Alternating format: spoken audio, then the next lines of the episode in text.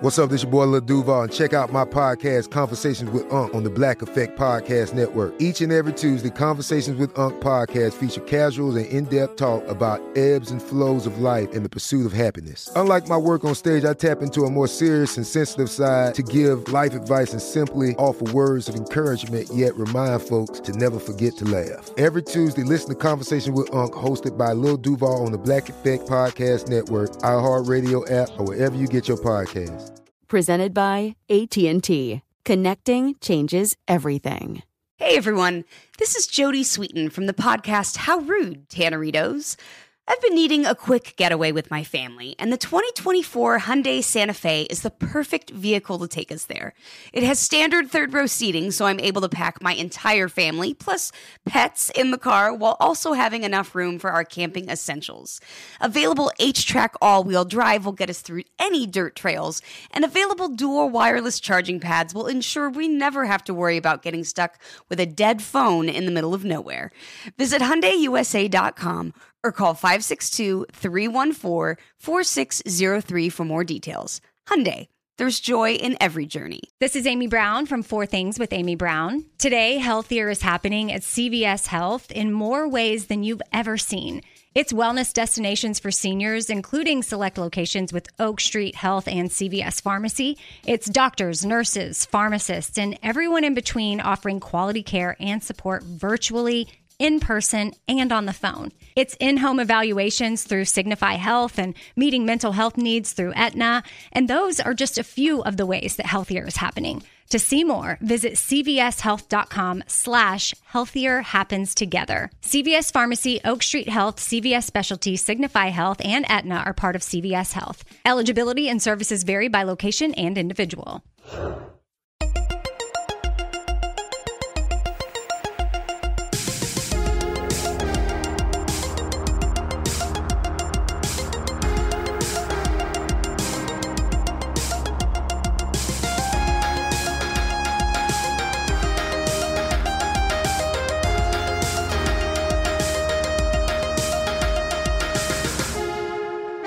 Hey, everybody, welcome to Movie Crush, Friday interview edition uh, here in the home studio, Pond City Market, Atlanta, Georgia. Uh, today, I had in one of my very best friends again, uh, part of the Friends and Family edition, uh, Scott Ippolito. Scott is a film industry professional, a long, long time. He's been doing this for, geez, probably about 20 plus years, 22, 23 years. Uh, we met in the film business and, um, he actually met Emily before he met me. They're old friends. And he is a cameraman and a cinematographer and a DP, and he has been a director. And he's also a writer. Scotty and I have written some screenplays together. He's a very funny, uh, funny guy and great writer. Um, and he's just a good dude. He's one of my oldest, oldest friends and uh, like a brother to me. So it was very much fun to sit down and talk with him about Close Encounters of the Third Kind. And uh, we do so right now. Give it a listen. So, if I was able to talk to Chad Crowley and interview him, then I should be able to interview you without feeling too weird. I think so. Yeah. I'm, I'm, I'm going to try not to make this weird. Well, put your pants on. I think there's enough room between us. I think. Uh, and I apologize to the people out there for my condition, but I got sick in Australia, Australia. in Sydney. Yeah. Uh, I got some weird Australian rhinovirus. So, Yeah. I, I- I think it was the plane ride. I feel like we both felt bad after our plane ride from Melbourne. yeah. And if you're confused by that, my friend in the studio met me in Australia because Oh. that's what friends do.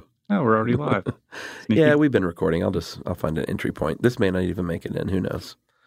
I might wait next week till I feel better and just re-record the whole thing without you.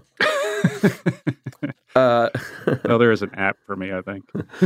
so uh, it's funny though when I was talking to Chad because you guys have sort of similar backgrounds in that you're like I, sort of know your family, like I sort of know Chad's family, and Mm-hmm. I know you guys, and you're both easily like black sheeps in your family. And not to knock your families, but No, I think I'm just I'm I'm the liberal sheep. I don't know if I'm the black sheep. Yeah, but culturally and politically, you guys both like kind of departed and went your own way. Well, I think that happens to a lot of people who grow up in a small town. You, Yeah. You know, you go away to college and you sort of become a different person. Although I was always, I don't know. I'm just a sensitive soul, Chuck. Well, I'm Not kind that of my family isn't. They're wonderful people. They just. Yeah, you know, yeah, sure. Um, but you grew up in Columbus, Georgia, which um, I'm curious what you were like in high school, actually. Uh, complete nerd. Okay. well, I know you're in the marching band. Yeah, I- well, yeah. There you go. Which You're- is- you- now you're just now you're just being redundant. I'm rubbing it in. Uh, and you played the trumpet. Which I think makes you, aside from a drummer, I think that's about as cool as you can probably be in marching band. Yeah. J- well, our buddy Jim Isa was a drummer. And Jim is cool. Yeah. Um, The heart and soul of El Cheapo. That's right. Uh, but as far as like as it relates to movies, because like you're, I, I will have set this up, but for everyone who didn't listen to the very beginning, um, you're a cameraman, you're a cinematographer, you're a camera operator, and just an all around camera nerd. Uh, yeah, yeah. I, I think you used a few of those terms loosely, but yeah. Did that start in high school or or before? I was always into photography. Yeah. and always into cameras and. Am I? Is this in the right place? Yeah. Okay. Uh, yeah, always into cameras. So it was. It, I think it sort of became a natural evolution, and you know, my parents took me to see Jaws when I when it was in the theater, so I saw that when I was like what seven years old. Yeah, that was my question. Like, was your f- family feeding you good movies and good culture? I would not say that they were feeding me good movies and good Uh-huh. culture. I don't know that that was widely available in Columbus, and, and certainly TV wasn't what it is now. Sure. with the options, but I mean, you know, there there are hundreds of movies that when they come on, all I can think of is you know, laying on the floor of the living room watching them with my dad on a Saturday or Sunday. You know, Oh, so- okay. so I definitely I consumed a lot of TV. Yeah. Well, I did too, but my dad, I mean, he was around. I guess we watched some TV together, but I don't know. I've t- I mean, I've talked to you about this some. I, I just don't remember my dad being into movies or watching a lot of, maybe we watched some war movies and stuff like that, Yeah, those are the, the movies that resonate with me. from My dad, you like know, World War II films. yeah, The Longest Day, Yeah. and and then uh, you know strange things like I have an abiding love for Abbott and Costello because my dad loved Oh. Abbott and Costello. So Well, that's cool. I've uh, seen every Abbott and Costello film Really? probably ten times. Yeah, Oh, man. See, that's great. I didn't get any of that. I think, uh, my dad thought peak culture was like the, the Mandrell sisters TV show. I, I believe we had a few of their eight tracks. So I And hee-haw. don't. My dad was all over the map. Like our eight tracks, I remember very specifically. We had Blondie, The Tide Is High, which is fucking great. Eric Clapton's Slow Hand, and that's awesome. But if if I were to go to my dad today and say Blondie or Eric Clapton, he would probably be like, "I have no idea what you're talking about. Are those people?" Oh, I have I have a whole uh, I have a whole basically uh, playlist that's just music from when I was a kid. It's you know Rocket Man. oh yeah, There's a bunch of Charlie Rich. No one knows what goes on behind closed doors. yeah. And you know uh huh. my dad was he loved Barbara Streisand, but you know she was huge back then. Funny girl, seventies was you know, Yeah, barefoot in the park. I mean, Yeah, that was for her, sure. Her era. um, yeah. I guess it's weird. My dad just didn't. He wasn't a fan of anything, if that makes sense. Yeah, Like he wasn't like, "Oh man, I have all the Beatles albums or whatever." He my was- family was not very musically. I would I would not Yeah. say they were.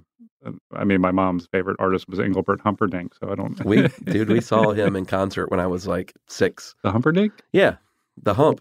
That was one of my uh, it was one of my first shows. That we saw like Kenny Rogers, Engelbert Humperdinck, um, Bobby Goldsboro, and these were all at uh, Six Flags when they would have the concerts, Sweet. the Southern Star Amphitheater.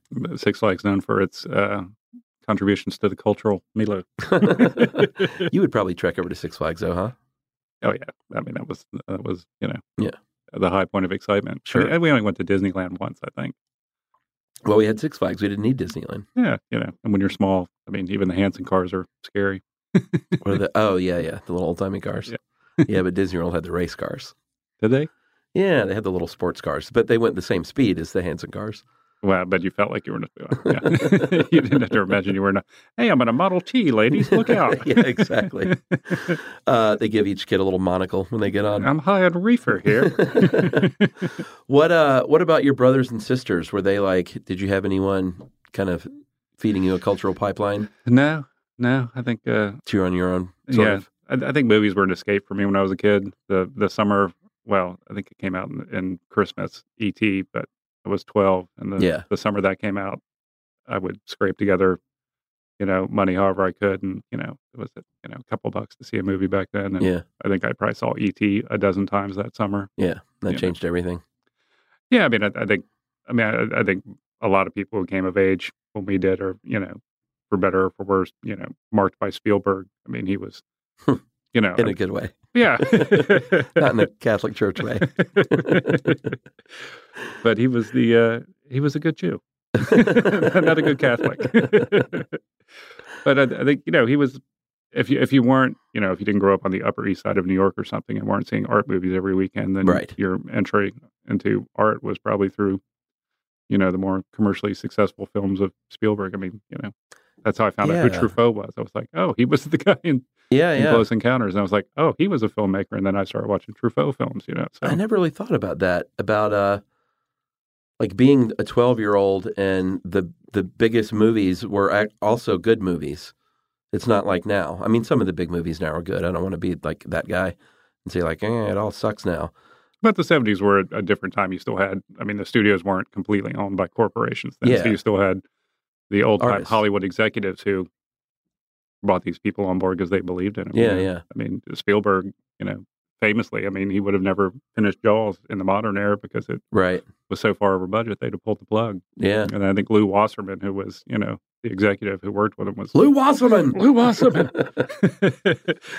but uh, you know, he, he he helped make Spielberg's career. I mean, he's the one that you know, sort of after Duel was like, "Hey, this kid's got chops." And, right. You know, So nowadays, what would happen then is they would find that kid and put him on the next like Marvel movie. or a better example, they put him on the next Star Wars movie, and then they Yeah. fire him, and then they Right. Uh bring in Ron Howard, and then we'd end up with, I saw Solo on the plane, by the way. I did watch it all the way through. eh, you know, it's the best Han Solo movie that came out this year. Yeah, it's it's uh, its greatest sin is its mediocrity. Yeah, it's amazing that with uh, Donald Glover on such a high that he's so Yeah, he was good. he he rose above it. But, I mean, he was Billy D. Williams as a young guy. Like he he did the voice, he did everything. That sort of refined Billy D. Williams thing. Yeah. Spoiler here. I, I, I didn't know what to make of his uh, seeming love interest with the robot. Yeah, because she said like, "Oh yeah, he's into me" or whatever, and that was I thought that was the joke. But then when the robot died, it He- seemed like he was into it. yeah. That, That was a little weird. works every time. It was good seeing Clint Howard though. That's the good. That's the best thing about Ron Howard taking over. is you get Clint Howard in the Star Wars movie, and there's the one other guy too. Oh, who was it? I saw another Ron Howard regular Mhm. pop up in like a little cameo or whatever. It's always Clint and that other guy. It's funny. I was, uh, I, uh, I was working on The Walking Dead yesterday, and my buddy Deke down there is the A camera operator, and he, uh, he's got lots of great stories. That's one of the, this is truly what I love about the film business the most. It's just the great war stories from Oh, yeah. people. And he was talking about being on the lot when they were doing uh, The Grinch, Uh huh. And he said he was I forget what mo- movie he was there working on, but he was like, I walked around the corner and I came across, you know, Who Holding, which is where they hold all the background Who's. you know? Right, right. he's like, so there's all these people dressed as Who's, you know, lots of small little people dressed as Who's. And Oh man. he's like, they're all smoking cigarettes, they're on their phone. Oh, God. If only for a photo. That was uh, Mitzi worked on that. Remember back in the day. Yeah, yeah. Um, I think you and I were actually traipsing around the back lot there one day when when it was I going think on. so because we saw Ron Howard that day. Remember? hmm All right, everyone. Mitzi is an old friend of ours who works in the costume department. She worked on that movie, and I did forget we did, did we sneak onto the back lot? I feel like we did, or did we? Well, we went to Universal, and then there's a gate. Well, probably not there anymore, but I mean, there's the gate between the studio and the Universal like, Yeah. attraction place. And it was just open. yeah, well, if, I mean, if, if you worked on the lot, it was sort of a, a known secret that Right. you know at lunchtime you could go ride some rides at Yeah, Universal, and and then you know, 'Cause I, I forgot all about that. We walked around the Universal back lot and like little kids, just like we ziplined through Australia like little kids. I would walk around on that back lot like a little kid today. I, I always say that I, I think being a, a camera operator is is without a doubt the best job in the film business Yeah. because aside from you know aside from the, the the occasional wars between directors and DPs where one tells you to do one thing and the other tells you to do the opposite. Yeah. you're you're, you're really just there to you know, Right. service the story and compose a good frame and Yeah, You know. I mean, you're the one taking the picture. yeah, it's it's I mean there's it's it's fun to watch something and think oh I was the one who made the choice. You know, Right. it's not so fun when you're the one watching and you're like, wow, I made a bad choice. Yeah, and you, and then you're also kind of out of the politics to a large degree. Yeah, yeah, yeah. And, and as far as cush jobs, I mean, the people on, you know, being an operator can be hard. I mean, certainly handheld, there's pressure, there's, you know, it's, it's not a cakewalk necessarily, but Yeah. the upside is huge. And having been an AC for so long, carrying heavy cases and Oh, pushing brother, heavy I've carts, Seen and- you do it. Yeah, I mean, it's you know, those guys are unsung heroes. Yeah. Um, so going back to high school, like, did you? And I always ask people, like, um, their the people that ended up in the film business, like, I had no idea that this was a a thing that you could do, or I probably would have graduated high school and become a PA at eighteen. But did you thought did you think that was a job that you could have? No, it, it, it never even occurred to me. I, I, I'm right with you. I think if we had grown up in California, you know, yeah, we, when we lived in California, it's an industry town. It's Yeah. like the way Atlanta has become. You, you sit down at a restaurant now and you hear the people next to you talking about, you know, their grips or their art Right. department or, you know. But yeah, it, di- it didn't seem like any sort of a attainable career, you know. So you didn't even aspire to. No, not at all. And and, and, uh, we've talked about this before. I- When I when I got out of college, I moved to Utah for a year, and they were filming Geronimo and City Slickers out there, which your brother That's right. was working on at City the time. Slickers too.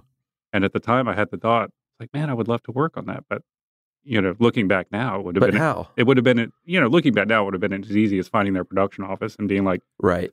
hey, I'd like to be a PA, and, and I'm sure compared to a town of five thousand, Sure. in Utah, like a college educated kid who wants Yeah. to work cheap as a PA would have been like, and you'll work as a local? Yeah, they would have loved that. We don't have to pay to put you up. Right. We can abuse you. Yeah. Welcome, welcome to the film business. But instead, you just got stoned and went mountain, mountain biking again. it was a good summer. I bet it was. Uh, so, what was your path? Like, what you what you want to be when you grew up? I don't think I ever have asked you this. Well, when I was a kid, I was artistic. I drew a lot, and my mom, you know, she was like, "Oh, you're going to be an architect." Yeah. Which you know, so I went through a, a phase where I drew buildings. You know. But- Yeah, I could see that. but I think the older I got, I I don't know. Art, I mean, obviously, art is you know a big thing for me, and you know, been a lifelong fascination. But you know, I think I was drawn more towards photography than drawing Yeah. at a certain point. So So you were taking pictures pretty early. yeah, I'd- I never had a good camera. I mean, I had like one of those Kodak 110 cameras with the you Uh-huh. know the long skinny roll of film. you Oh, know, yeah, yeah. you know, So you didn't have like see you, you know my dad's a photographer, so he was But- into it back then, and I would get to play around. You know, when I had permission with like like the Canon AE one was like his first good camera, and then I, I think he eventually uh, eventually became a Nikon guy. But I always had good cameras around me, and I was just kind of like, eh, Yeah. I, I, well, I mean, who knows how it works? I mean, if I'd had one, maybe I w- would have accelerated my path. But then again, maybe right, maybe I would have been. Eh, it's it's easy. It's right there. right. And maybe the fact that it was something to attain made it. It made me struggle for it more. I mean, that I, every time I pick up my camera now, I'm uh, like, I still think, "Wow, I love that! I finally hit a place where I can own what I consider to be the best camera in the world." Right. uh, Which is what? What's your best camera now that you're using? Uh, I have a Canon 5DR, Uh-huh. which is a, like a high megapixel Canon 5D version. Yeah. it's there are certainly newer cameras, and the argument going on and on what's better. But for- Right, for me, it's as good as it gets. Oh my god, yeah. I mean, the fact that the whole Canon 5D revolution is amazing. I mean, that overnight, we we you know every Joe Schmo on the street had a camera that had you know cinema depth of field, and, Right. You know, all- all the all the image discussions aside, I mean, it was an enormous leap. you know? Yeah. So What um when did you like you graduate college from Emory? And then what was your immediate path from there? well, being a philosophy major, you know, there were there were a lot of offers pouring in. I'm glad a joke followed because Dean Buck in that I, philosophy. I just laughed at philosophy major. That's well, you should.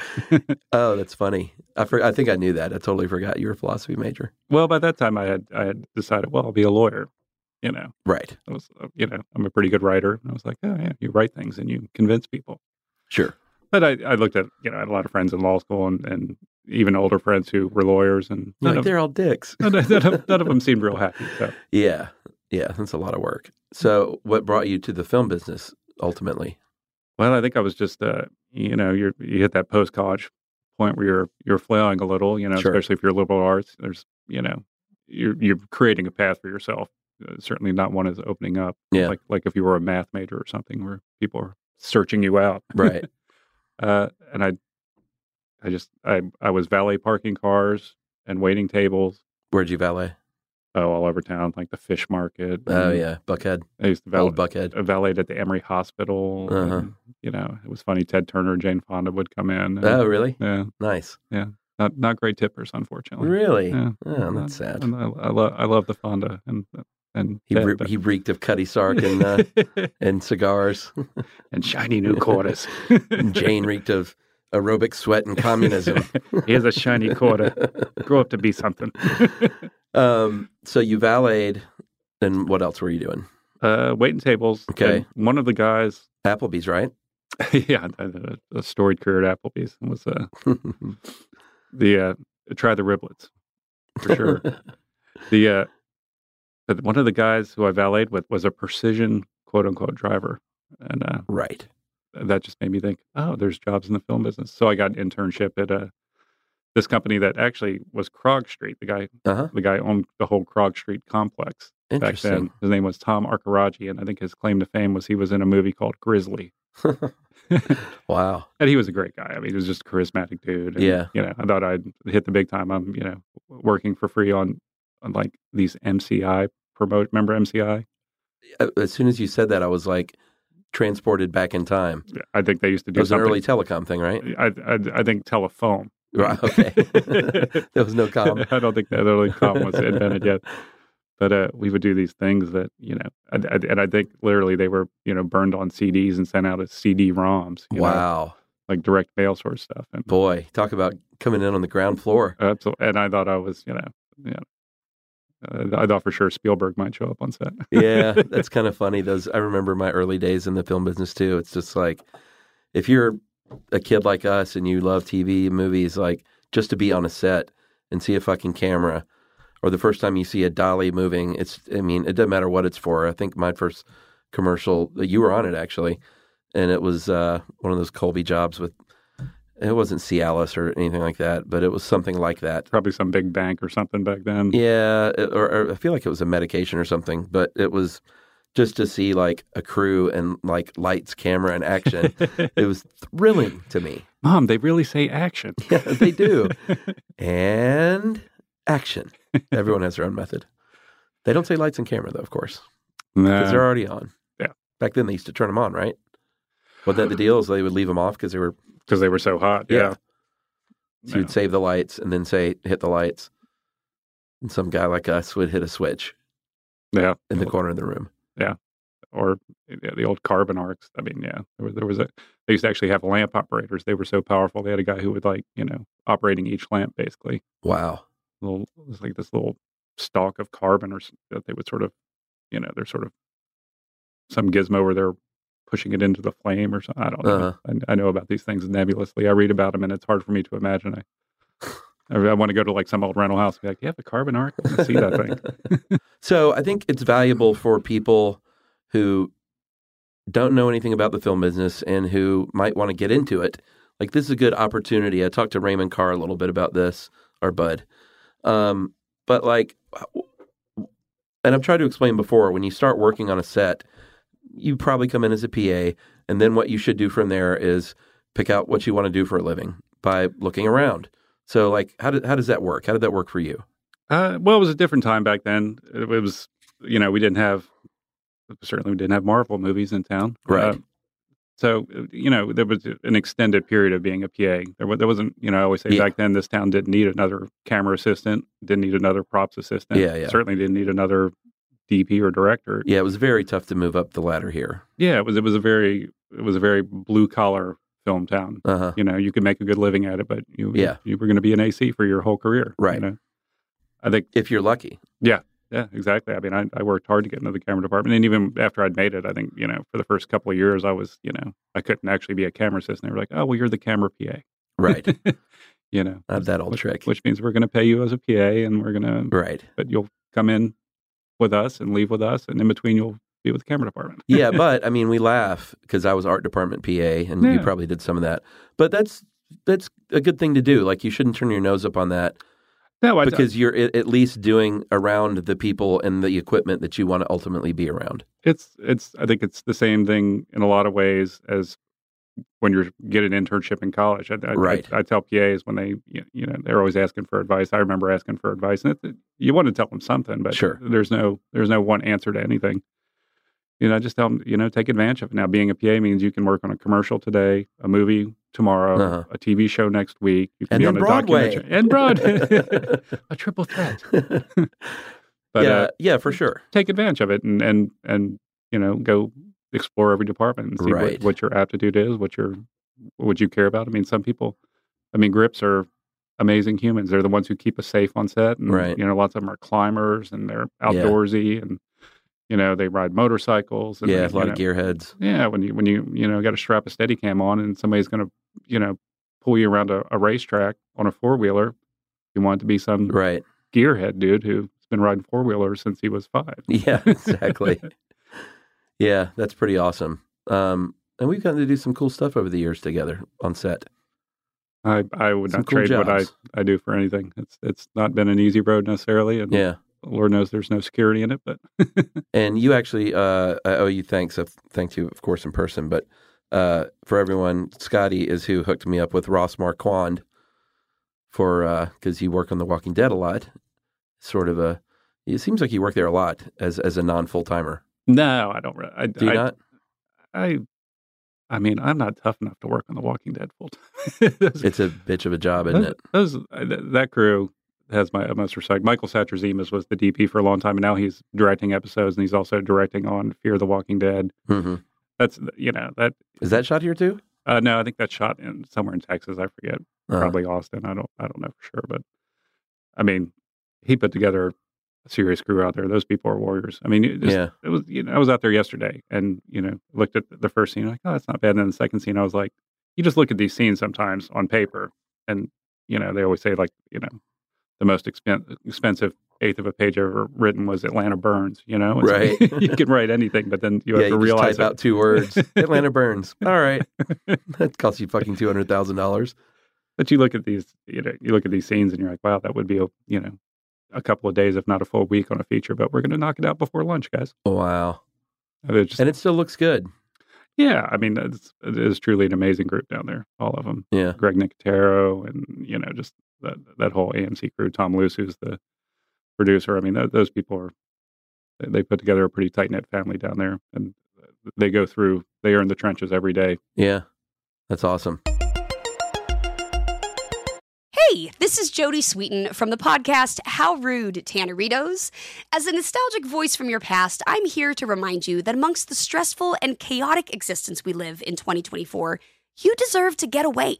It's time for a vacation, no matter when you're hearing this. And let me tell you how you'll get there. The 2024 Hyundai Santa Fe. Want to bring the family to the mountains with the Santa Fe's available H track all wheel drive? Well, it's got standard third row seating and available dual wireless charging pads for the kids who just want to stare at their phone and not talk to you. You know what I mean.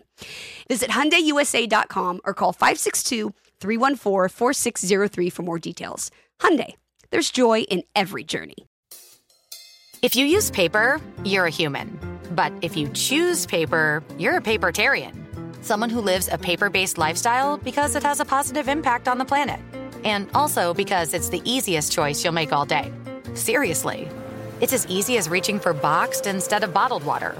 It's as easy as opting for beauty products that come in paper packaging. It's as easy as grabbing eggs in a cardboard container. And that's all in one trip to the grocery store, which, if we're being honest, you were planning to go to anyway. But paper isn't just an easy choice. Papertarians know that it's the smart choice, too, because paper comes from trees, a renewable and sustainably managed resource. And paper products are designed to be recycled. In fact, when you choose products that come in paper based packaging, those fibers can go on to be recycled up to seven times. So, why wouldn't you go Papertarian? I'll wait. Learn more at howlifeunfolds.com slash papertarian. You're a growing business, which means you need every spare hour you can find. That's why the most successful growing businesses are working together in Slack. Slack is where work happens with all your people, data, and information in one AI powered place. Start a call instantly in huddles and ditch cumbersome calendar invites. Or build an automation with Workflow Builder to take routine tasks off your plate. No coding required. Grow your business in Slack. Visit slack.com to get started.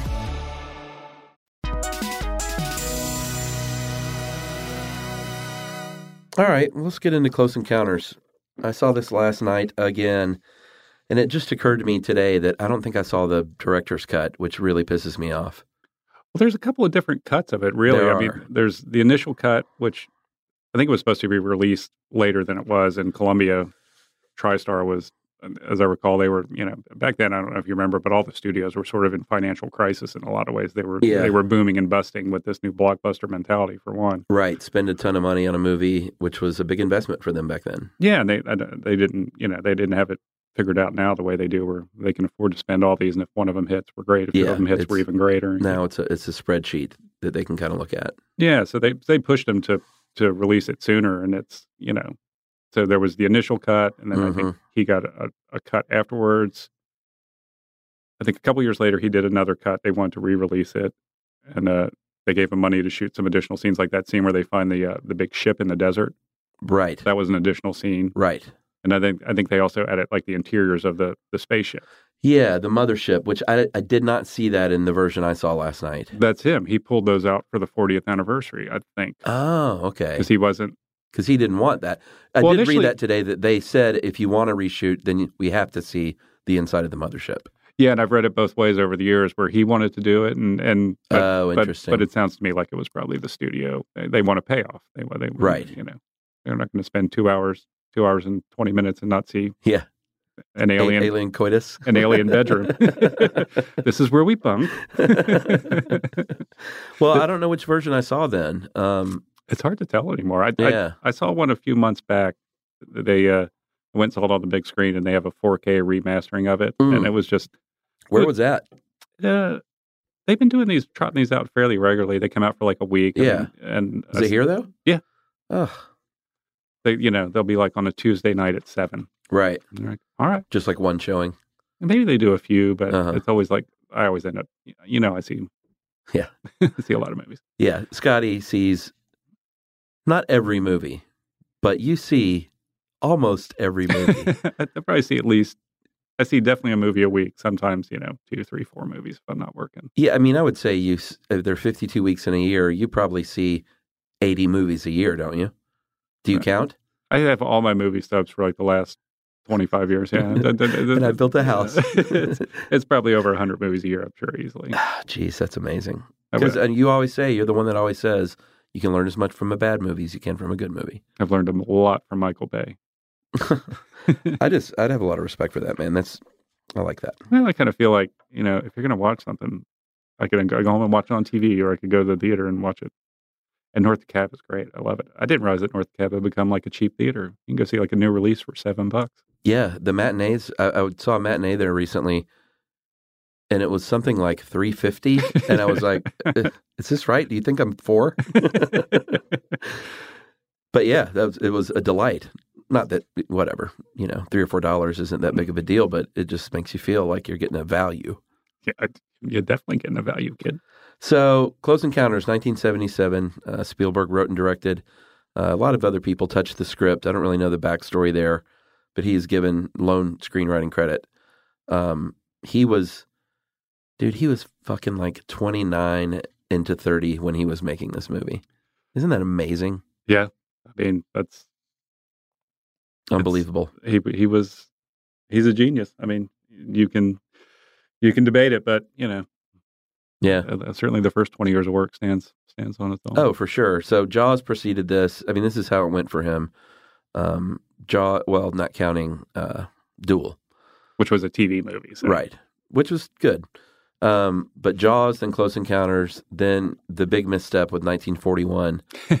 Arguably not a misstep. Well, I I don't, I don't think it's that bad, but for him, it was a misstep. I think. Yeah, I mean, it, it was not a. I don't think it was a box office success, but I, No, it I was- still it love was- that movie. Sure, of course you do. Yeah. uh, then Raiders. I had him backwards. I thought ET was before Raiders, E but Raiders then ET. So I had those flip flop in my brain somehow. Um, shot by the great Vilmos Zsigmond. Uh, Twenty million dollar budget went on to gross over three hundred million. Raiders did. No, no, no. Uh, Close Encounters. Okay. Uh, and then starring, of course, Richard Dreyfuss back in the glory days when Richard Dreyfuss could be a leading man in Hollywood, which is hysterical to think about now. Yeah, and and it- it's amazing the people who didn't do the role in Close Encounters. I mean, I think Steve McQueen is the, the only one that always pops to my mind that he turned Uh, was it he down. considered? Which, you know, you think about that movie with Steve McQueen. I mean, oh, Steve it would McQueen have was been great. he's a lot of things, but I don't know that he has the humor of Richard Dreyfuss. And there's See, I so think much he great could've- humor. I think he does have good humor. I could. Didn't I, I think he could have pulled it off. I think. I mean, um, he's Steve McQueen. I mean, I'd love to see it. Trust me, yeah, but I just always crack up at like. it's like the Eric Stoltz version of Back to the Future. I want to see it. Have you ever seen any of those scenes? no, I would Oh love God, to. it's so weird. You can get them online. Really, Yeah, yeah. There's a couple of shots, and it's just it's like bizarro world. who knows? Zemeckis is such a genius. He might just go ahead and release a version one day. It's Yeah, like the I went Stoltz ahead and did a version. whole Stoltz version. back, back to the Stoltz. Um, so yeah, Dreyfus. uh, People like Dustin Hoffman were leading men. Just a very unique time in Hollywood. Like today, this character would be played by Chris Hemsworth. yeah, exactly, or whoever the ugliest Hemsworth is. I don't know. I don't know which one is the ugliest, but I think there's a Johnny Hemsworth they don't let leave the country. yeah, exactly. He's only a, an eight and a half.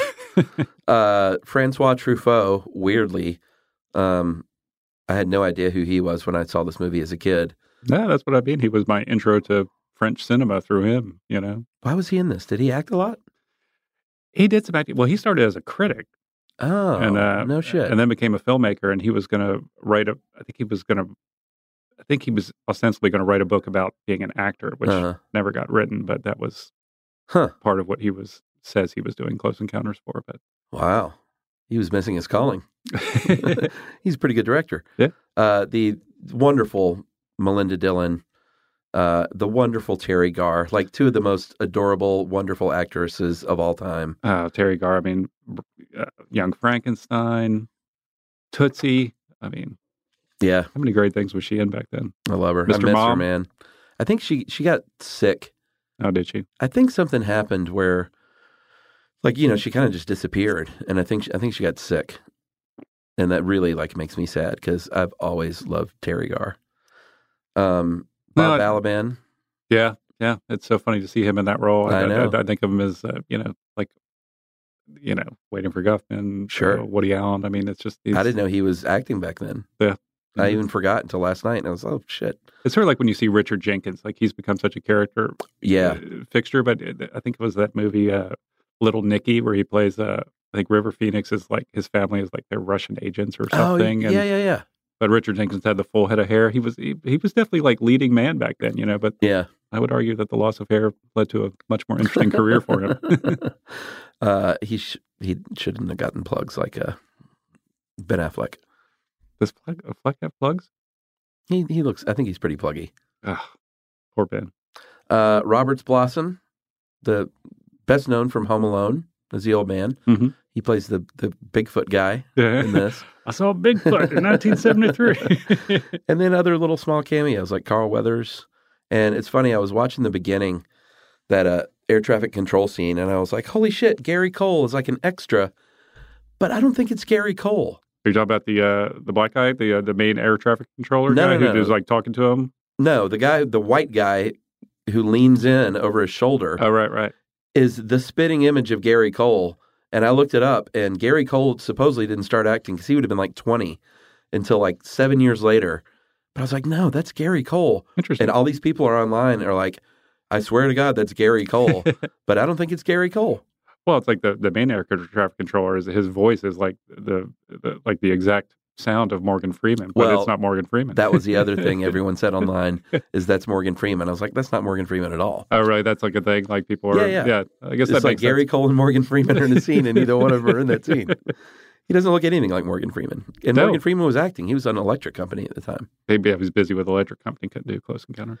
Uh, all right, so the movie opens with, uh, and just seeing that font like last night gave me chills. That Close Encounters font, and it starts out like silently, and then you hear that John Williams sort of droning score start, uh, and then that whole beginning out in the desert, it really sort of had a Raiders of the Lost Ark feel to me, or you know Raiders I guess had the close encounters feel, but it really kind of hit me that it was sort of became a hallmark for Spielberg with Jaws, Raiders, E.T.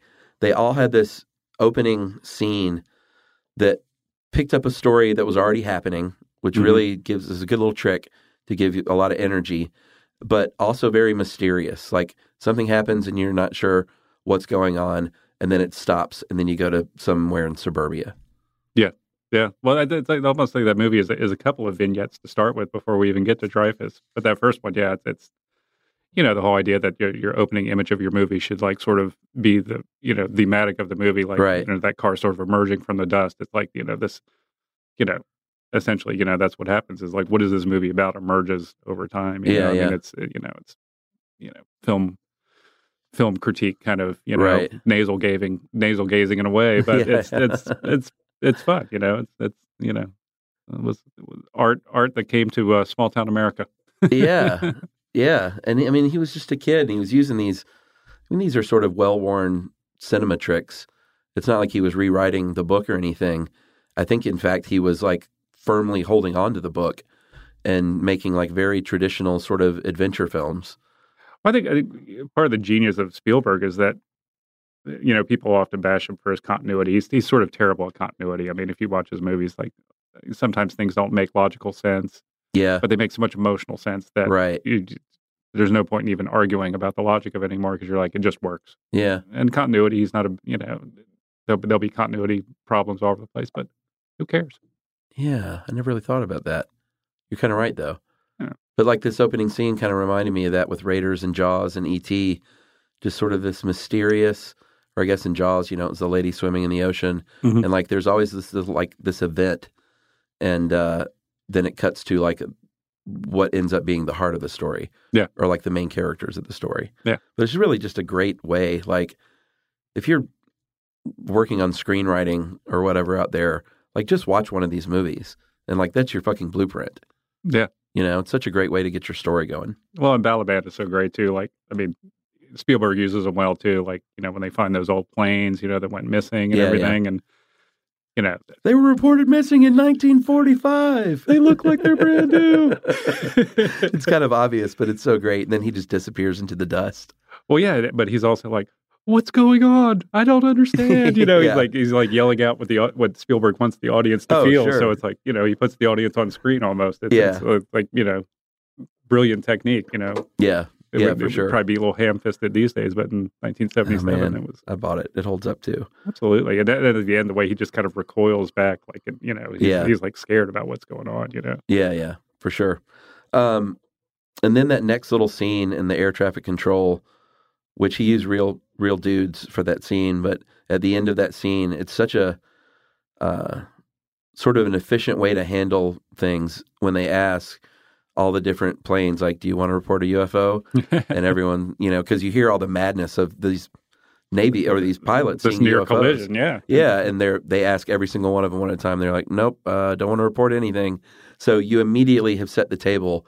There's fucking UFOs, and this is how the government handles it. Basically, this is like fucking buries it. Yeah. Well, it's, it's not even that the government's bearing it. It's just that nobody wants to, Yeah. nobody wants to go on record and be, you know, and, and I think you see that later with, with, you know, the Bigfoot guy. It's like, Yeah, Uh, Spielberg addresses all of those things that are on people's minds about like, you know, if you report a UFO, you're nuts. Well, yeah, these guys saw something, but they don't want to talk about it. And, you know, and, and even like like the back chatter of those guys we were talking about, could it be an SR seventy one, which I think was like a spy plane or Yeah, the something? Blackbird. And they get on the phone and call like, "What are you guys testing out there?" Like, they, right. They, sort of run through all the possibilities and discount all of them in that little scene, Yeah, just man. as, as like So as, as efficient. exposition that Uh-huh. that has tension. You know, it's, Yeah. it's wonderfully done. Yeah, man, there's so much energy to it.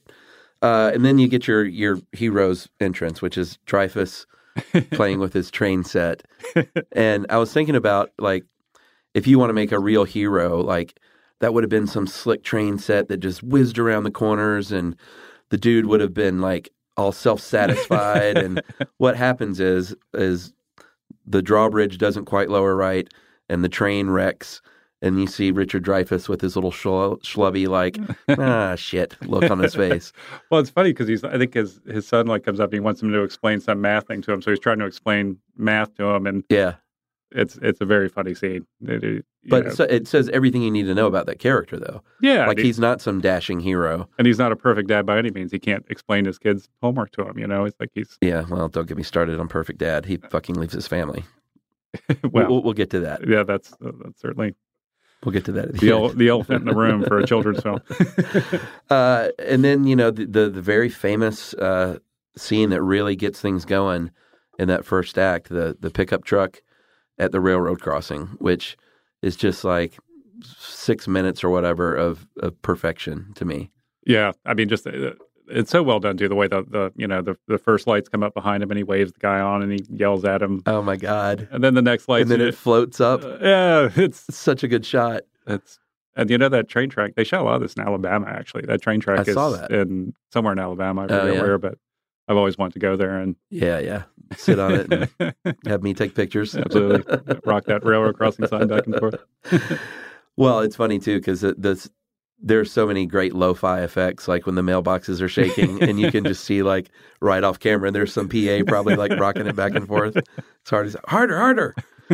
But that shot is so great when that spaceship pulls up, and he he frames it such a way where like it could be a car, Mhm. and obviously the audience is supposed to think it's a car, and then It slowly rises, It and there's another slowly set of rises. lights and another set of lights. oh my god, it's just so fucking cool. And when he looks up too, there's that I had forgotten until I, I saw it again. Like when he looks up, like he looks out the window and gets the famous half sunburn. Yeah, yeah. Like there's these flashes and these like like these electronic noises as if you know it's almost like he's being communicated at. I guess is what it was Yeah, sort of implying. You know, like they're Sure. sending him a message. yeah, and he feels like for sure as a character that he was picked for this. Yeah. you know, like everybody does basically that becomes like the main characters. Um, but what I thought was cool was it wasn't just him. I thought maybe the obvious thing to do would be just to make it him, but he goes around the corner there. And by this time, little Barry, Melinda Dillon's son, had run away. Mhm. She had caught up to him. And there's all these people like hanging out that have seen this thing. And they're just waiting there with their sign. You know, that's where the guy has the sign, like, come in peace or whatever, Yeah, I or, think or it's, Mm-hmm. be friendly. Yeah, I think it's that crazy farmer, basically the, Yeah. the Bigfoot guy. The, the first night, and then I think he goes back the next night, and then there's even more people. And Okay, yeah, that's right. He Yeah. returns. But um but that little hilltop, yeah, that's you Ah, so know, great. That's that's where our, our two main characters kind of yeah, kind of hook up. yeah, yeah. Uh but that cool shot too of the uh I thought it was so funny with the um the toll bridge or the toll uh, gates and the guy's like basically asleep at the toll gate and all the spaceships cruise through. Yeah. It's like such a clever thing to do. that's that's a quarter. That's he goes, That's oh that's Ohio. this is at the Indiana Ohio border. I just thought that's the funniest thing to yell at some a bunch of spaceships. That's Ohio. That's the uh, that is in San Pedro. Oddly enough, that toll bridge. oh really? Yeah, We should go on a Close Encounters reality tour. you could knock out a lot of them right right next door in Alabama. Yeah, we should totally do that at some point. Um, The- One of the things I, I loved about that movie too is uh, it's so fun to watch the product placement in old seventies movies. You know, Of course- Coca Cola, man, of course, Coca Cola all over the place. and uh, yeah, later the Piggly Wiggly trucks, Yeah, the Baskin Robbins Baskin trucks. Robbins. There's a, I don't even know Beacons. What is B E K I N? Is that liquor or something? I don't know. There's like a big box. That I remember when I was watching, I was like, "What is that?" I was like, "It really stands out now." But Yeah. back then, I'm sure people were like, "Oh, I saw some Budweiser. There's a lot of Coca Cola. there was a Bud ad when he was watching TV." Yeah, the old Yep. uh, the the jingle and They're drinking Budweiser too when they're partying and waiting for the spaceships. the old ladies on the hilltop eating Kentucky Fried Chicken and playing cards. I think they were- Yeah, oh, yeah, KFC. They- I guess they didn't have the bucket; they had a box of chicken. That's right. um, but it struck me last night like these effects still look pretty good. I mean, I'll say this: there were a lot of movies made after this that looked a lot worse. Oh my goodness, yeah. It's I mean Douglas Trumbull who did a lot of the special effects. I mean, he worked on 2001 Uh-huh. and sort of yeah, sort of swore off working for other people. He's he did a, a number of movies on his own that were that were pretty good. But uh he did the effects and like the, you know, like the clouds, they used this big cloud tank where they would inject Well, that looked amazing. they would inject like I think like some sort of paint. So is that liquid? Yeah, they, they, it was like a. I don't necessarily understand exactly how this works, but it's like a, a tank, a huge tank, like Uh-huh. seven hundred gallon tank or something. And it like on the top is fresh water, and on the bottom is salt water. And you let it get get stand still, and you can't really tell the difference. And then they inject this, you know, this white paint in basically in, Uh-huh. in the freshwater layer, and the saltwater keeps it from sinking. Uh, And that's how you get all those clouds. And it's the same clouds in Indiana Jones when they're on the island. Yeah, and, yeah. You know, I mean, that shit looks good, as good as it does today. The Yeah. cloud stuff did. yeah. I mean, they shot all the special effects plates in 65 millimeter so that they were super high resolution. So And- explain what that means to people, Mm-hmm. Well, inclu- it's a- including me. well, it's just a, a much bigger negative than a, a, a 35 millimeter negative, which is what they shot the, Uh-huh. the principal photography, the stuff with actors in. right. So when, once they married them together, there wasn't any optical loss of the special effects. They were, Okay. you know, more than enough. And even you look at Vilma Zsigmond. I mean, he shot this movie looks completely different from his earlier work, like you know, McCabe and Mrs. Miller, where he flashed the film. Like he Right. was more of a, you know, That was sort of a blown out brownish look, right? yeah, he he he d- went for a lot less contrast than he did in this movie. But that's Yeah. what Spielberg wanted. He wanted it to look real. He Right. didn't want it to look, you know, like someone's interpretation of reality. And, Right. and you look at the movie, it's so sharp. you Oh, know? yeah. I mean, it's and the colors are punchy, and the, the, Yeah. the blacks are black, and the whites are white. I mean, it's I think one of the, the tricks to why it, the effects hold up too is at least with the spaceships is that he he they're so bright, like they're sort of uh, obfuscated by brightness a bit. yeah, they're lost in the in the flare of the. and- Yeah. and I think that was something else Spielberg wanted. He wanted that those lights to be, you know, four and five stops over. Yeah, yeah. you know, to really. you know, It makes sense. It's a smart thing to do because then you don't like you don't have to have all the detail. Like and everyone's sunburned, so all these things like they're brighter than human no, like Earth lights would ever be. So it all made sense. and they did a and then once again it's you know vilma zsigmond working well with trumbull as far as you know because he's going to add those ufos trumbull adds those later Yeah, but on the day you gotta there has to be light on these people's faces so Right. like how bright are they going to be what colors are going to be you know what i Right. mean they work together well that's you see that's like a good tip off lots of times in bad movies where you can tell the effects are are plates or what or, or you know they've got their effects and then they've got the people on green screen but then you look at the combination of the two and you're like wow that light doesn't look like the same kind of light the same Right. quality or whatever or not the same color or, Yeah. you know what i mean that's you know like you said it's amazing that movie's you know decades old and it holds Yeah. up. Looks better than movies that come out yeah. now. What is uh? Tell everyone what a plate is.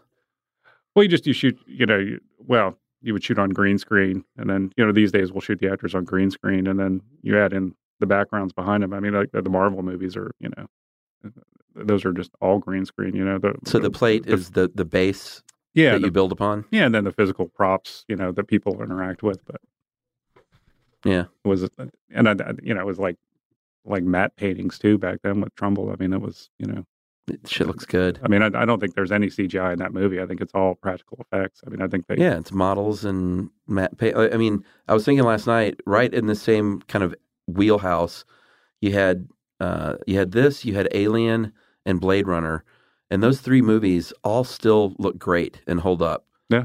as a as a trifecta. Yeah. which is really something else. And so many bad looking sci-fi movies came after this, and still look bad. I'm such a big fan of sci-fi too, and it's so it's so rare that we get a good one that that holds together visually, logically, story. You Yeah. know, that's they, they tend to be kind of schlocky. Yeah, for sure. Uh, all right, so we get the first two. Just to nerd out for a second, the the three encounters. Um, who was the guy's name? Alan uh, J. Allen Hynek.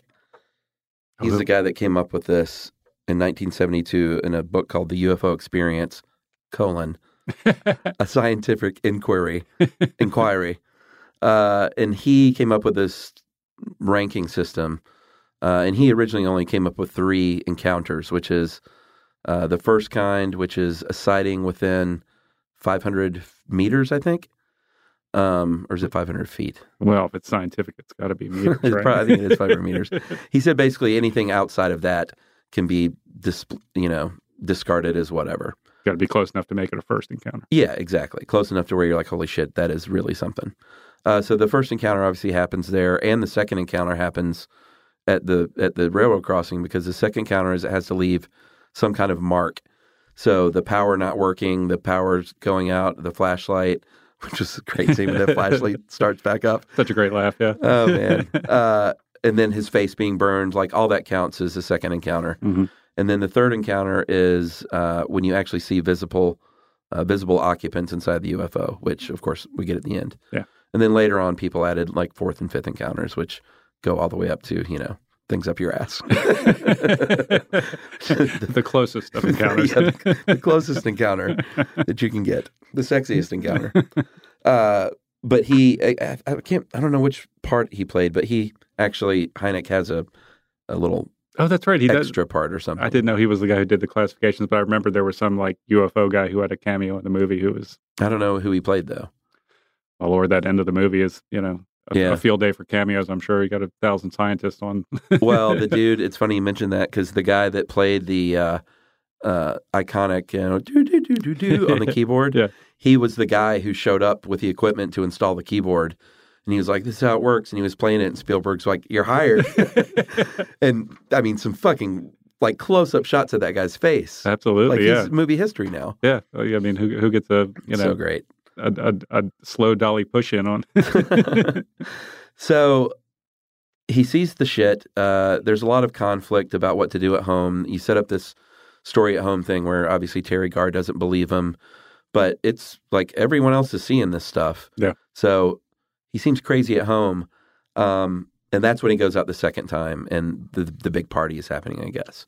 yeah. And then, and uh, they see the lights coming and it turns out to be helicopters. Right. Yeah. So, which, and I think there's a great part in that movie where when the helicopters come in, he sees a road sign that's shaking back and forth, just the way the railroad crossing was. And it's Right. like one of those great moments that makes, you know, of course, it's, you know, you get- your character has to have self doubt. So he doubts himself. He's like, Yeah. maybe that's all it was the other night, too. Right. You know, this unexplainable phenomenon is now explained Yeah. with a, a completely, you know, easy explanation. Right. Doesn't involve aliens. I thought uh, it was interesting though when I saw that party happening and the and the lights first start. Like Spielberg, he's he was so good at, and I guess still is, but so good at like faces, at shooting faces. Mhm. And all these people are basically extras, but they're all those great shots, and even that one great push in on that that young girl's face.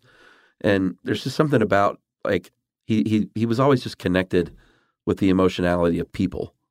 Well, he, he was in a great place to find them, too. If you're in, you know, Mobile, rural Alabama. You're- even today, you might find some Bigfoot enthusiasts. that's true.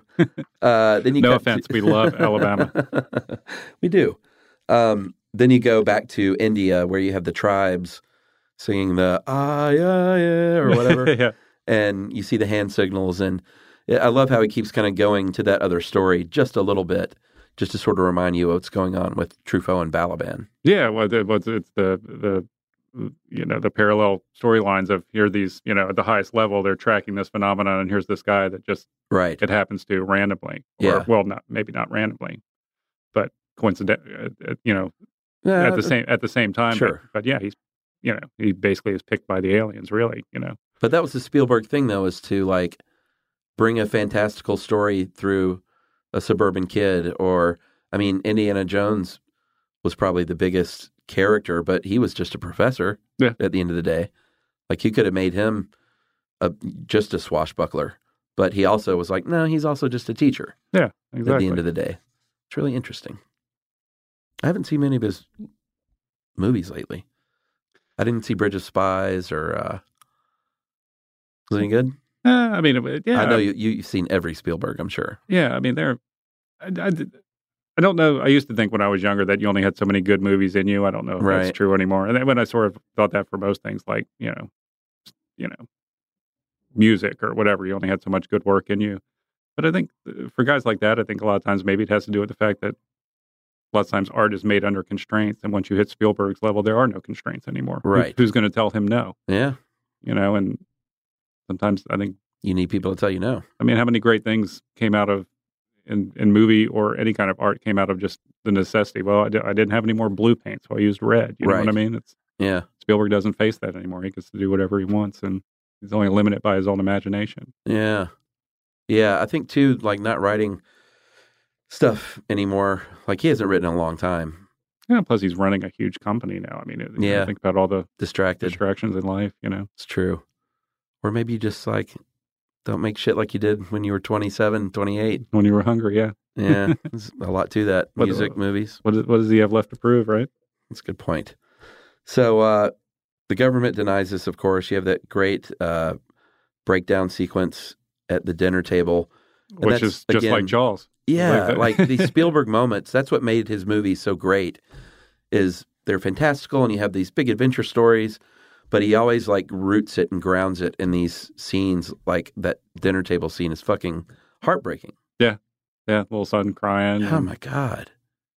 Like especially now as an adult with a kid, like he he looks up and like his kids are fucking crying because they know their dad is losing it. Well, that's just such a great shot too. It's it's the classic, you know, tight on the potatoes, and the camera booms up to reveal finally Dreyfus Yeah, looking and realizing everyone's been watching him. Right. Like, you know, and- yeah. And on a personal note, I mean, the cutlery and the the tableware was all. I remember all of those bowls. for sure. I love it. I think I think you could buy them like you know back then you could buy you bought encyclopedias in China at the at Right. the supermarket. Like you could buy the whole set of like you know Corning Corningware or Yeah, whatever. yeah. And We had World Book. What were you guys? we were Funkin' Wagnalls people. Oh, oh, look at you. And then I don't I didn't I didn't know any people who were rich enough to ins- afford the Encyclopedia Britannica. No, no, of course not. Those fuck those guys. We had the the beige beige World Book in the hallway, just right there. That was the For- internet. for quick reference. The yes. internet on the shelf. Well, that's how they always knew you were cheating at school too, that you plagiarized because they could go to like three encyclopedias I know. for, for your report Exactly. on, on generators and oh man. Um, and then you have that great sequence the next day, of course, when uh, Dreyfus is uh, throwing all the, the plants in the window, and you like he's re-inspired. He he first he wakes up and he takes down all the stuff. He's like, I'm done with this.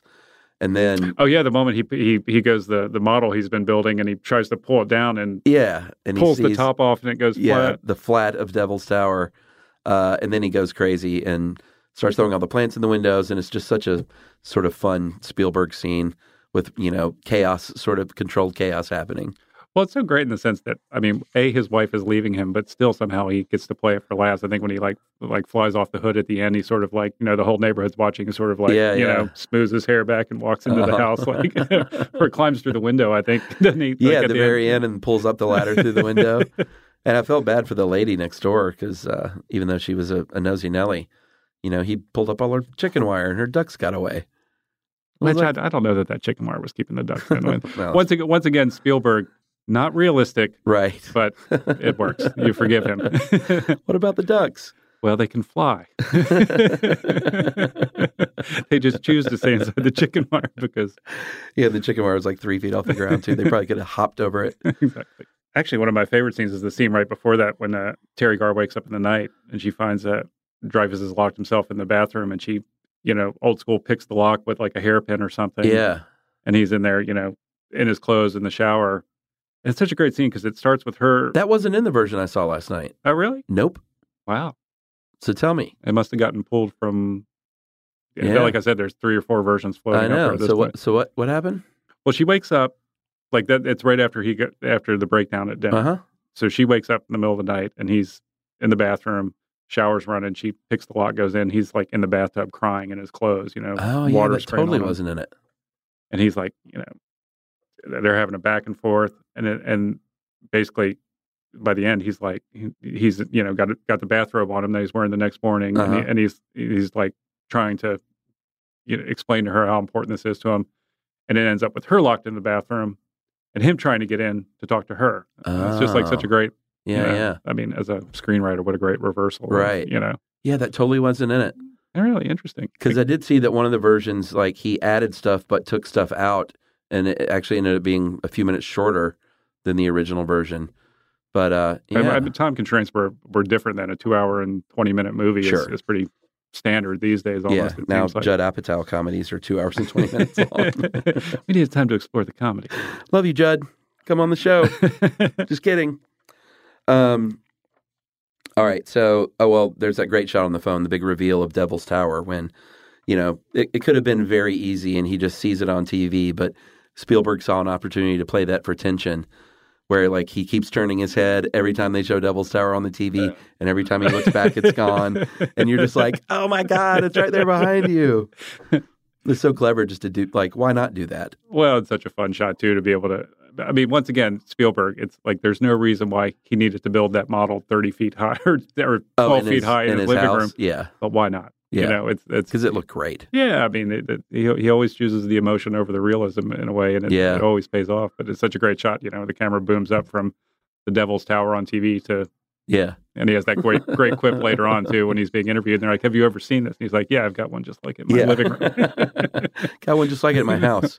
Yeah, I forgot about how like mega art departmented up that uh, recreation in his house was. oh God, can you imagine the art department building that? yeah, and and he'd like got it from a bunch of like shrubs that he threw through the window. yeah, Come on, yeah. There's there's and some a trash can. Little leap of faith there. Yeah, how about if you had that on your resume? You're like, yeah, I was the guy who made that. Me and like three other people. Yeah, and with that on your resume, you'd get hired to uh, do art department on another job.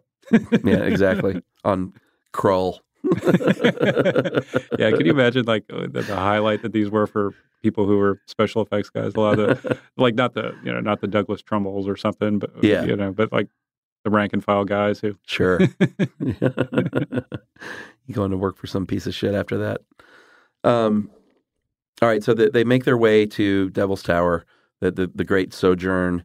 Uh, they get there, and the you know the government has set it up that, and there's that great scene where they're talking about what anthrax, like what should we use to evacuate everybody? Yeah. I can't remember what they land on. Was it well, it's a some poison gas of some kind? Uh, But well, there's there's a great. Uh, I, I remember this stood out to me when I rewatched it. Was uh, they were talking, and I think on the newscast they're actually, uh, it's it's a a rail shipment of you know train goes off the rails and it's shipping that's right. nerve gas, Yeah, army yeah. nerve gas or That's something. right. And uh, the commentator is like.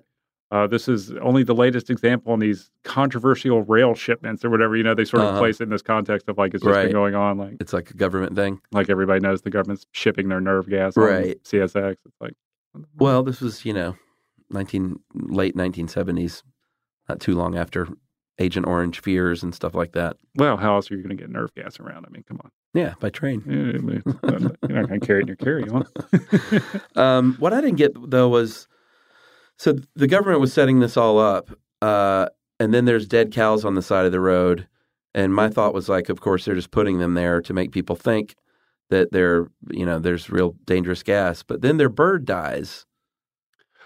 Well, I, I, I- I mean, my What was assumption, up with that? my assumption was always that in order to maintain the ruse, like you see the guy like leaning in the car to get the bird. My assumption was he injected kill it with the bird? something, Oh, okay. or or maybe he wrung its neck. Yeah, I always, I, I guess my child mind always thought maybe he gave it a little shot to make it go to sleep. maybe he and just, he's just gonna wake up and fly away. maybe No, he probably just snapped his finger around its neck. absolutely like a Appalachian Okay. woman cooking a chicken. He just wrung its neck. so is that to be assumed then? Is that he killed the bird on the way back to the car? That was my assumption. Okay. was that you know it was all to maintain the ruse and you know Gotcha. because at that point there, there's that great scene where they're you know looking at the birds and they they actually slow down and there's that shot with the the deck and they both sort of look at each other and then put on their gas mask you know right, it's like- right, right. And roll up their windows. well there's the great one in the uh, in the helicopter later which is such a, a great shot I remember That's awesome. I uh, I remember reading a story from Vilma Zsigmond about how they got that shot like Spielberg wanted the camera to move through the helicopter and of course we didn't have all the technology we have Right. now you know so they took like a crane arm and a two by twelve you know, Really? piece of lumber. uh-huh. And Vilma Zsigmond laid on the on the board so he could operate the camera as it pulled back all the way through the helicopter. Wow. yeah, I didn't think about that. I wondered how they did that. Yeah, I mean it's you know you take it for granted now with all Yeah, these sure. amazing techno cranes, and you know you can send the camera across the street through a window and down the hallway now. Yeah. Or shit, drone it wherever the hell you want. Yeah. I saw a shot on uh, Ozark season two the other day that I guess was a drone, but it blew me away. This uh, boat, high powered boat, flying across the lake, and the drone meets it like this and flies along with it then. But I didn't think drones could go that fast. They, I mean, it's amazing what you can do with the the off the shelf ones. But yeah, I mean, Or the drone or the boat may have, you know, it's that thing where it looks like it's really hauling ass, but it was probably going like 20, you know? man, twenty miles an hour on a boat. You know, yeah. I mean, That's true. Um, I have to show you that shot though. It's pretty great. Yeah, I haven't watched enough of that show. I mean, and I, I work at the studio that they shoot it at a lot, but I just Yeah. haven't, haven't gone out there and played it all. Brett's on that, isn't he? Or was? Yeah, our good friend Brett, everybody, worked on uh, props on that, on Ozark. Um, so th- after the helicopter scene, they take off the mask. It's a pretty great moment. He and Terry Garr, and now this new guy, Larry or Yeah. something. have the, the most lo-fi escape of all time, which is pretty great. Like on this base full of soldiers, just sort of run away. Once again, Spielberg, you're not going to get bogged down in the reality of it. What's important is they get out of there. Oh my god! And it's they just sort of dart through some barrels, and I think there's a guy who's like, hey, what are you doing? Yeah, exactly. They just kind of run by everyone. Who are those guys? And even Truffaut sees them out the window, and they get away, which is all that matters. Yeah. Uh, and then you spend the next like uh, he he really kind of takes his time. Like the next like ten minutes of the movie, I feel like are getting them to the top of the tower, which fits. Like it made sense, but usually you would just like put them up there.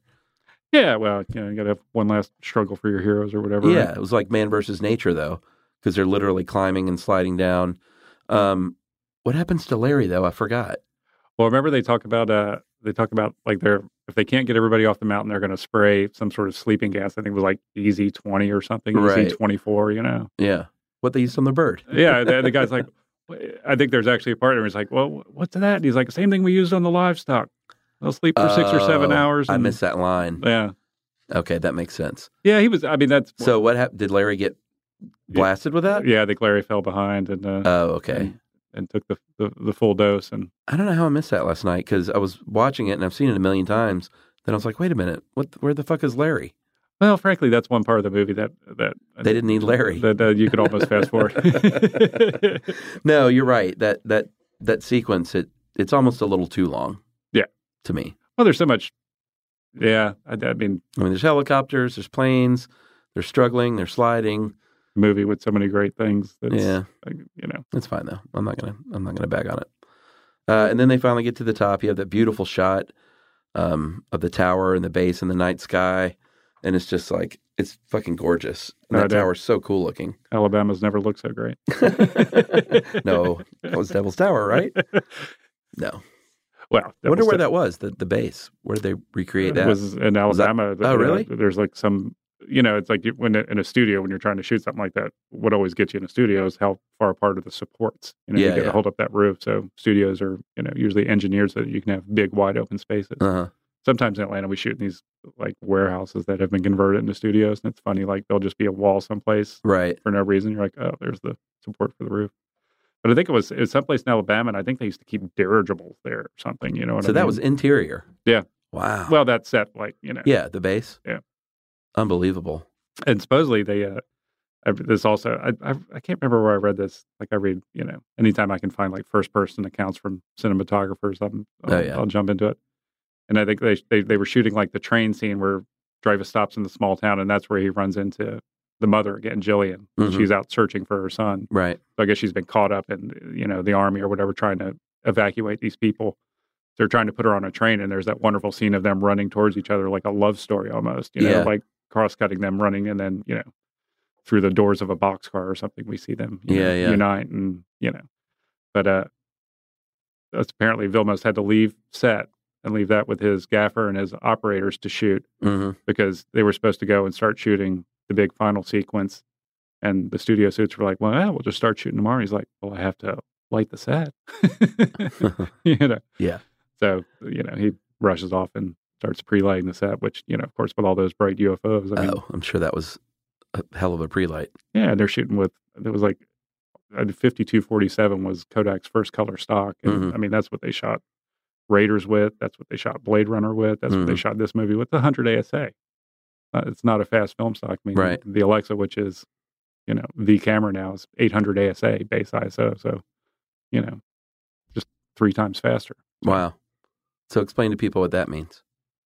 as means- uh, simply as possible. I mean, c- could you just imagine being an actor back then? I mean, and having to be under those bright lights and so you just need a lot more light. and not sweat yourself to death. I mean, I think almost part of being an actor had to be, you know, if you were a sweater, you probably weren't going to make Well, I would have been toast, it. as you well know. I, I always say I can stand next to anybody, do the same thing, and sweat three times as much. Yeah. Well, I can outdo that even. uh, one thing that struck me last night too was how, like, the setup with the huge speakers and the light board, like not only was it cinematic and cool, but it feels like exactly how it would have been done, like how the government would have set this thing up. Yeah, there's all those To great communicate. shots of the rows of rows of cameras just Yeah. clicking away. and- It all seemed really realistic to me. yeah. that- I mean, it, it feels like I, I- I can't imagine it being any different now. Almost. Maybe- Yeah. Maybe it's it's just so burned into my mind. It's Well, they would go overboard today, I think, but this was like it was hi-fi enough and lo-fi enough to be just completely believable. Yeah. You know, I think that was the right recipe was to make it t- technologically advanced, but also we're also just playing a keyboard. well, it doesn't you know you start off by making everything white. Yeah. And then uh, Mm-hmm. So everything else stands out. I really thought about that. They're like, well, you know, it's kind of like a. That's cool. They have you know these old airy cameras that the, the astronauts took to the moon. You know, Yeah. they're white, and they also like they like medical cameras Yeah. for like filming medical procedures. Like, you know, you could have like an old airy camera. Like on set, we would have a black camera because you Right. want reflections. But then in that world, everything was white because they had to be sterile. and, right. You know, oh. white's not going to hide the dirt. So a little smudge of dirt. Yeah, you yeah, know, it's yeah. there. How much did you love that scene of that bank of uh, 35 millimeter cameras just going? "Gee, gee, gee, gee, gee, gee." I love that. And you see, and you see the same thing now at like sporting events. I was working at the Final Four this year, and you know there was a row of you know 5Ds and Nikon's like lined up, and they're all you know rigged with triggers, and Oh, you know, it's all really? digital, so they're just you know Uh huh. when they, when they get down that end and Oh, they just take a gazillion pictures. Yeah, just I, I still remember when I was working on the '96 Olympics, we were we were at the we did all the uh, the track and field stuff, Uh-huh. and we were at the finish line, which was you know amazing. I was I was lucky enough. I was a camera PA and and the DP and AC I was with. Wow. They were like the best guys in town, so I, I got lucky and ended up in the plum position there at, the Dude, at the that's finish fucking line. awesome. And there was a guy behind us who worked for the New York Times, I think, and he had the first digital still camera I'd ever seen. Mhm. And he took a picture of uh, what's his name, Michael Johnson. I think he won the 200 meters. He was the Mm-hmm. guy who used to wear the gold shoes. Yeah, yeah. He took a picture, showed it to us, and then he somehow magically put it on his computer and sent it somewhere. Wow. and then that was the picture on the front page of all the papers the next day. God, that's so funny how like that was fucking future, Yeah, cutting edge. We were uh, that that was the last Olympics they shot on film. We were shooting film, and man. And who'd you work on that with? that's where I met your wife. That's Emily. right. Everybody, Emily and Scotty knew each other before I did, even. We How about did. that? We did. and I was lucky enough to end up with her. All right. so uh, th- another scene that I like there, another shot was when you know when the thing finally talks back is after you know they're playing the thing in a loop and it's not talking back. What gets them to talk back is when Truffaut marches out there and like beckons the thing. He marches right up to the end of the ramp and just like shakes his hands at the thing and that's when it you know starts finally talking back musically Yeah. and What- that iconic, you know, I think they tried a ton of different arrangements of notes, and that's the one that John Williams and Spielberg went with. Oh, and it's it's such a great you know motif throughout the movie. It, you you, I think there's a, a scene where they uh, where Balaban figures out that the message from space is coordinates, and they figure out Devil's Tower Yeah, and yeah. everything. Uh, at the end of that scene, Truffaut is he's at the keyboard and he's making the sound, Uh huh. and then you cut to I think I think uh, you cut to Barry, the little kid, and he's Mhm. playing the same thing on his xylophone. Yeah, and- yeah. I think that there's a scene later on where someone's on the phone and and the tone starts coming through the phone. It's you know It, I mean, it be, I don't know if you remember, but it, that became like part of the cultural zeitgeist. That tone, that sound.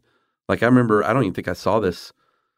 I was only six years old, so I didn't see it till later. But I remember, do do do do do, Uh, oh, yeah. like running around and singing that. It's so funny.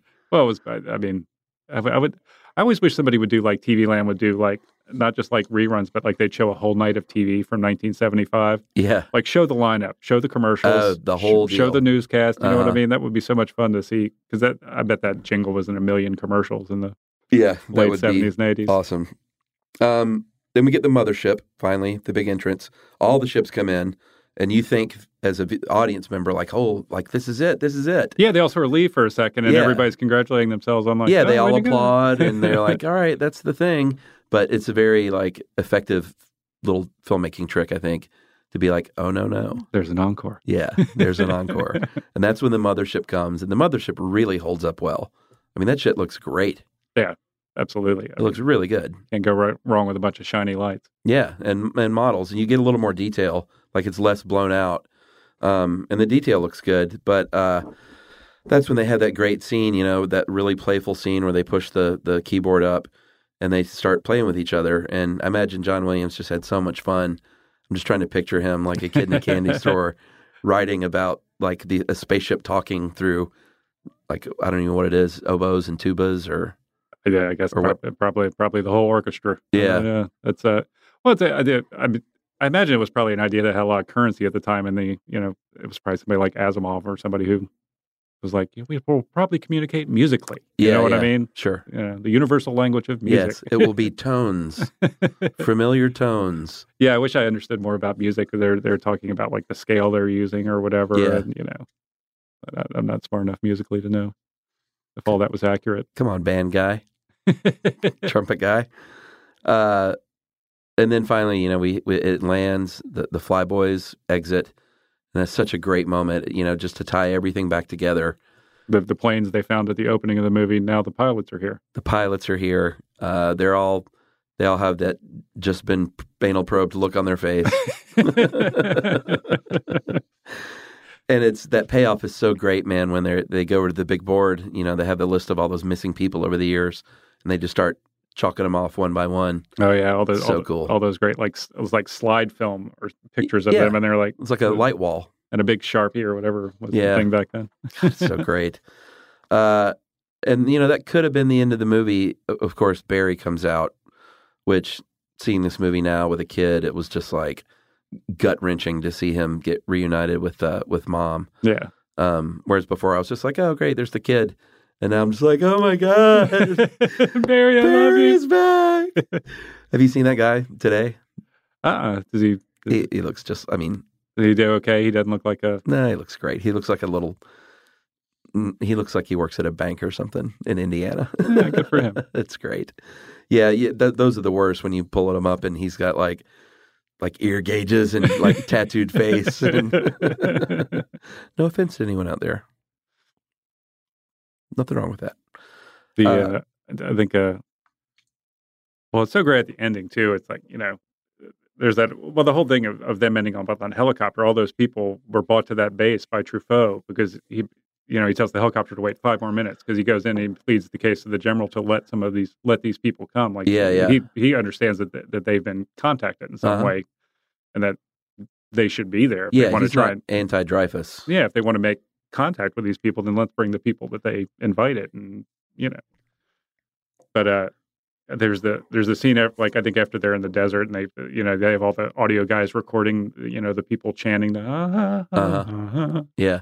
and then they're playing it back at that conference. They cut from that to the conference, and everybody's clapping like, "Oh, what an astounding discovery!" You know what I mean? mean?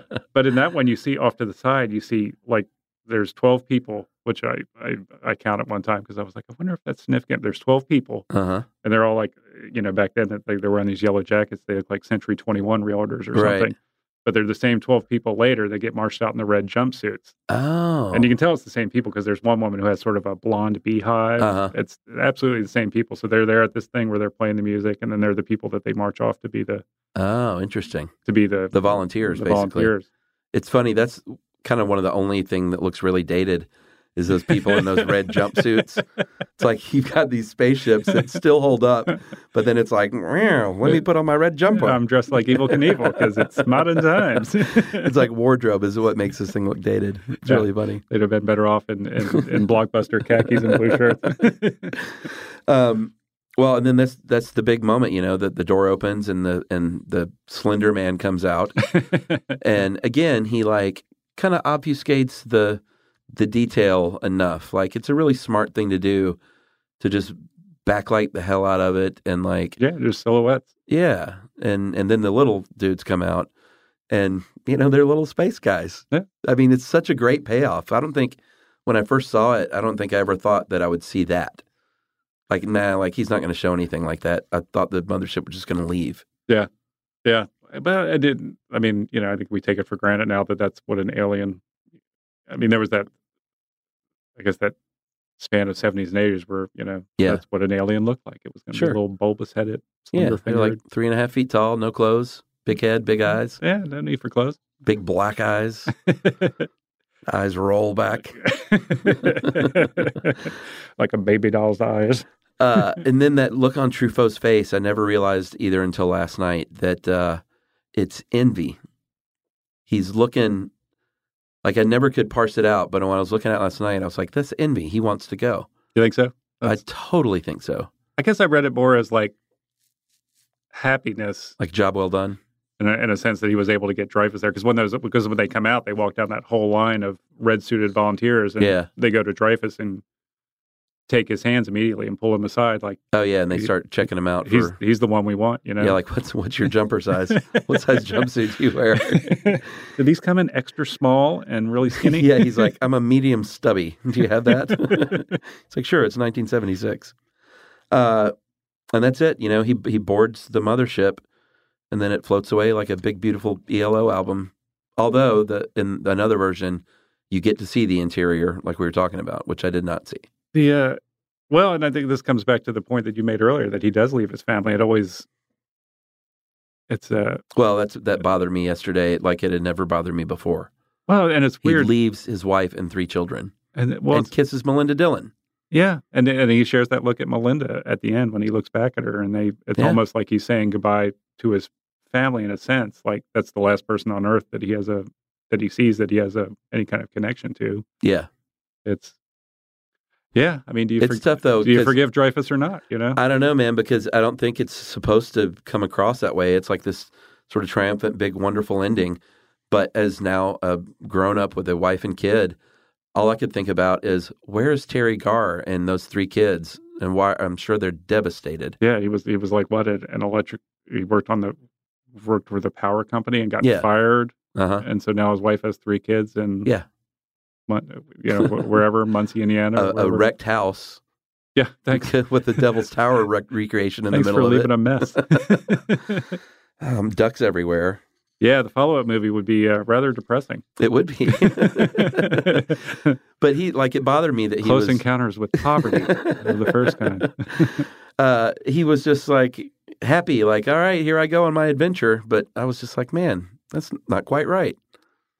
It never hit me like that before. So Eh, It was the seventies, man. It was a different time, you know. Free Yeah. love. You know. I know I'm, I'm missing the point.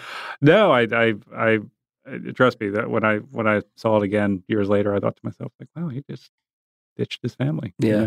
know? but you know, maybe he comes back in thirty years and marches off the plane all young and. Yeah. Terry Gar's happy to see him. I don't know. I doubt it. No, she's living with Michael Keaton, she's Mr. Mom. she's she's running the tuna fish account. oh God, Martin Mull. He's so good in that movie. Hey, this is Jody Sweeten from the podcast How Rude Tanneritos.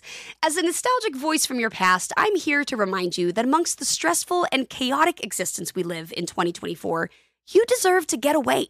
It's time for a vacation, no matter when you're hearing this. And let me tell you how you'll get there. The 2024 Hyundai Santa Fe. Want to bring the family to the mountains with the Santa Fe's available H track all wheel drive? Well, it's got standard third row seating and available dual wireless charging pads for the kids who just want to stare at their phone and not talk to you. You know what I mean. Visit HyundaiUSA.com or call 562 314 4603 for more details. Hyundai, there's joy in every journey. If you use paper, you're a human. But if you choose paper, you're a papertarian. Someone who lives a paper based lifestyle because it has a positive impact on the planet. And also because it's the easiest choice you'll make all day. Seriously. It's as easy as reaching for boxed instead of bottled water. It's as easy as opting for beauty products that come in paper packaging. It's as easy as grabbing eggs in a cardboard container. And that's all in one trip to the grocery store, which, if we're being honest, you were planning to go to anyway. But paper isn't just an easy choice. Papertarians know that it's the smart choice, too, because paper comes from trees, a renewable and sustainably managed resource.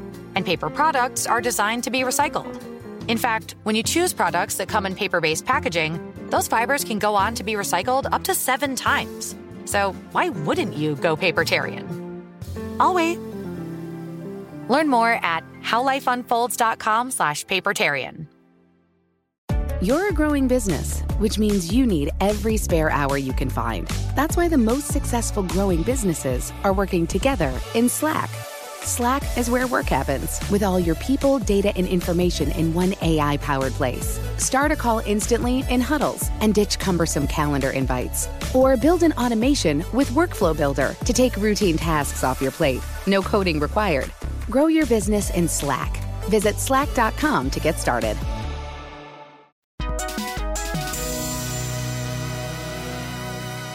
All right, we finish up, Scotty. Uh, I'm not going to do the full Ebert thing, so I couldn't find a good pull quote, but he did give it four stars, That was nice. one of his faves. But we're going to finish with five questions. Uh, what's the first movie you remember seeing in the theater? Jaws. God damn. first R-rated movie you saw? Well, I guess Jaws, huh? I guess that would be Jaws. Was that R rated? I think it was, dude. Or was it? Probably had to be. Look it up real quick. I'll keep everyone occupied. Um, I mean, technically, the, my first R-rated movie was Blazing Saddles. Oh, nice if you one. count the uh, Oh, I don't have internet. if you don't, if, if you count the drive-in, I remember getting taken to the drive-in to see, uh, what was that? I, re- I remember like hiding under my brother's legs in the back seat, like to get snuck into the drive-in. And we went and saw uh, it was that Orson Welles history, or he did some really dry movie about the history of the world or something. no, Oh, really, Yeah. Speaking of drive-ins, shout out to the Dramora Drive-in, Mornington Peninsula, Australia, because I'll post this picture, everybody. We were driving down the road, opposite wheel, opposite side of the road. By the way, uh, props to me for doing that successfully. and you were on the phone uh, with your girlfriend, and you went, "Hold on, dude, turn around." I was like, "What?" And you were like, "Turn around, go back there. Trust me." I turn around. There is a drive-in movie theater in this sleepy little beachside town in the Mornington Peninsula that has a full-on X-wing fighter sitting atop the entrance. yeah, I mean that thing. A beautiful one. Yeah, whoever built that, the labor of love. Yeah, it was big. I mean, it wasn't to scale, but it was, it was probably half size. Yeah, it was It was enormous. large. Yeah, it was halfway through. Somebody definitely went, man, what did I start? I know. God, I'll post a picture of that, everyone. The uh, the the only downside was is that it was Wednesday and we were leaving the next day, and the drive-in didn't start till th- Thursdays. Yeah, the whole notion I of a would've drive-in totally theater gone. uh, alongside the ocean, I had never really considered before. But yeah, Well, the Meg was playing. I was like, oh man, I can't imagine it seeing the Meg, even though you said it was terrible. it was yeah, it was not good. Uh, all right, number three. Do you walk out of a? Well, I know the answer, but do you walk out of a bad movie? Uh, years ago, I would have said no, never. But the older I've gotten, yeah, I'll, I'll- Yeah. Well, and lots of times I, I will go see a bad movie knowing that it's bad, and then I'm just gonna See a bit of it. yeah watch the first twenty minutes, and then the movie I really want to see starts a I half gotcha. hour later, and Still came in the system. what was the last one you walked out on? Do you remember? That's when I walked out. Should have been the Meg. Uh, oh, but interestingly enough, the last one I walked out on was Happy Time Murders. Oh, right. Yeah. Yeah. Kind of one joke. I mean, I'll I'll eventually see the rest of it, but Do you know a movie we haven't talked about this yet? You didn't like recently that I thought was really good was Hostiles. I love that movie. you know, it was on the plane, and I I thought about watching it a couple times, but that was not the Uh-huh. ideal. I really want to give it a try since you liked it so much. There was just that scene in the desert where when a, when a director does a scene where someone's like screaming out at the like Christian Bale's like screaming out like the anger that he has to escort this man he wants to kill. Yeah. and it's just shot after shot just like they shot the scene 60 times and they just edited together Did they parts cut of 60 different takes. angles of him going, oh? it just seems so i mean All that right. just seems like lazy filmmaking to me Hey, I know you, buddy. You, can- you, the, the littlest thing can throw you off, and then that movie is dead. Uh, all right. Happy Time Murders, you walked out of. So no offense melissa mccarthy i thought she was wonderful She is great. Um, number four, I will say, since you're a cinematographer, what is the most beautiful movie you've ever seen, or cin- cinematically, what what is your favorite film of all time? i don't know I know that's tough. Oh, it's hard it's hard to pick a favorite movie i think just because i see so many and it's ever changing i mean for a long time jaws was my favorite movie I, I mean, the look of it, the the the photography. well you know i think a lot of a lot of you know people would say something like days of heaven or something it's just Sure. amazing because it's all shot at magic hour but Right, Lawrence of Arabia. Yeah, I mean, to me, I, I, I- you know, there are different movies. Lawrence of Arabia is a beautiful movie. I mean, this Close Encounters is a beautiful movie. Yeah, I think, I think my, I mean, it would probably just be based on my taste, and I do tend to prefer a more contrasting image, sort of like like Close Encounters. But All right. you know, d- doing it for a job, you got to be you got to be able to do whatever somebody else wants. I mean, Vomo Zsigmond wouldn't have wanted to shoot this movie this way, but he shot Right. it that way because that's what Spielberg wanted. So you just have to be able to do whatever people want. But I don't know. I guess I tend to enjoy a rich color palette, and All right. you know, Cop out. I'll take it. I'll take it. Roger Deacon. Ah, Roger Deacons? Deacons. Yeah. Roger Deacon was in Queen, I think. John Deacon was in Queen. oh, man. yeah. I- Maybe I am jet lagged. when you call me a cinematographer, I I, I say I, I say you use that term loosely. Oh, come on. I'm a guy with a camera. Come on. Uh, and then finally, movie going 101. Uh, I know this as well, but because we go to a lot of movies together. What uh, what's your what's your jam at the movies? Where do you sit and what do you get at the old refreshment counter? Uh, I used to be a Coke and popcorn guy, but I quit drinking Coke, and popcorn's no fun on its own. So I kinda, Oh, yeah? I kind of do nothing now. Yeah. but definitely, you know, want to sit right in the middle and try and maximize the screen so that it fills my field of vision, and I'm not looking at exit signs off to either left or right. You know, Yeah. don't want anything else bright in the frame. Yeah, but I, I will also tell people uh, that you are one of the most skilled um, half look people, annoyed half look that I've ever seen in a theater. When someone is texting or on the phone, the old half turn, like, "Are you fucking serious?" Look, you are a master, my friend. Well, I mean, you know, you got to turn your cell phone brightness down if you're in the theater. I mean, everybody's got to. You shouldn't be on it at all, but at least, for God's sakes, turn your Well, brightness Uh, you, down. You got to check sometimes. You, know, you got to check your messages, but yeah, don't don't turn on your flashlight in the middle of the theater. And Thought that lady's gonna kick your ass. That was great. I'll tell that story one day. All right, dude. I think we did it. we did it. Close Encounters in the books. All right. Thanks, Ben.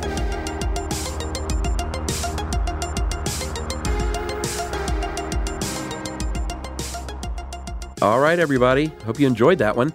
Uh, that was good stuff. Fun to sit down with Scotty and rap for a bit, like we do all the time, five times a week, like normal friends do.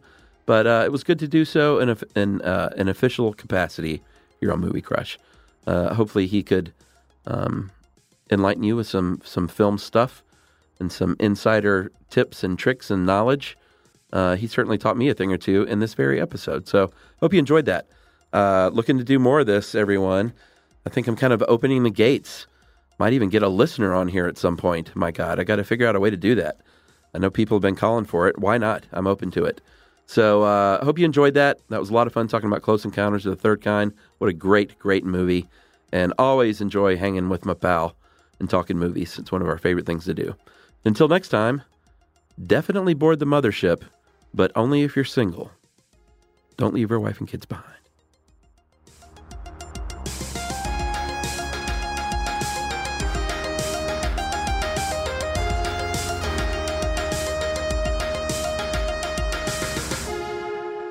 Movie Crush is produced, engineered, edited, and soundtracked by Noel Brown and Ramsey Yunt at How Stuff Works Studios, Pont City Market, Atlanta, Georgia. This is Amy Brown from Four Things with Amy Brown. Today, healthier is happening at CVS Health in more ways than you've ever seen. It's wellness destinations for seniors, including select locations with Oak Street Health and CVS Pharmacy. It's doctors, nurses, pharmacists, and everyone in between offering quality care and support virtually in person and on the phone. It's in home evaluations through Signify Health and meeting mental health needs through Aetna. And those are just a few of the ways that Healthier is happening. To see more, visit cvshealth.com slash healthier happens together. CVS Pharmacy, Oak Street Health, CVS Specialty, Signify Health, and Aetna are part of CVS Health. Eligibility and services vary by location and individual. Hey everyone, this is Jody Sweeten from the podcast How Rude, Tanneritos. I've been needing a quick getaway with my family, and the 2024 Hyundai Santa Fe is the perfect vehicle to take us there. It has standard third row seating, so I'm able to pack my entire family, plus pets, in the car while also having enough room for our camping essentials. Available H track all wheel drive will get us through any dirt trails, and available dual wireless charging pads will ensure we never have to worry about getting stuck with a dead phone in the middle of nowhere. Visit HyundaiUSA.com or call 562-314-4603 for more details. Hyundai, There's joy in every journey. Looking to step up your Mother's Day flowers? The Home Depot has an idea. Let mom's green thumb do some digging with colorful flowers, pots, and premium soils to bring out the most in her patios, walkways, and gardens. Right now, get Vigoro potting soil, just $8.97 for strong, healthy, vibrant plants indoors and outside. Shop our wide selection online and pick up your order in store and give mom the gift of a beautiful garden. Get Vigoro potting soil, just $8.97 at the Home Depot. How doers get more done.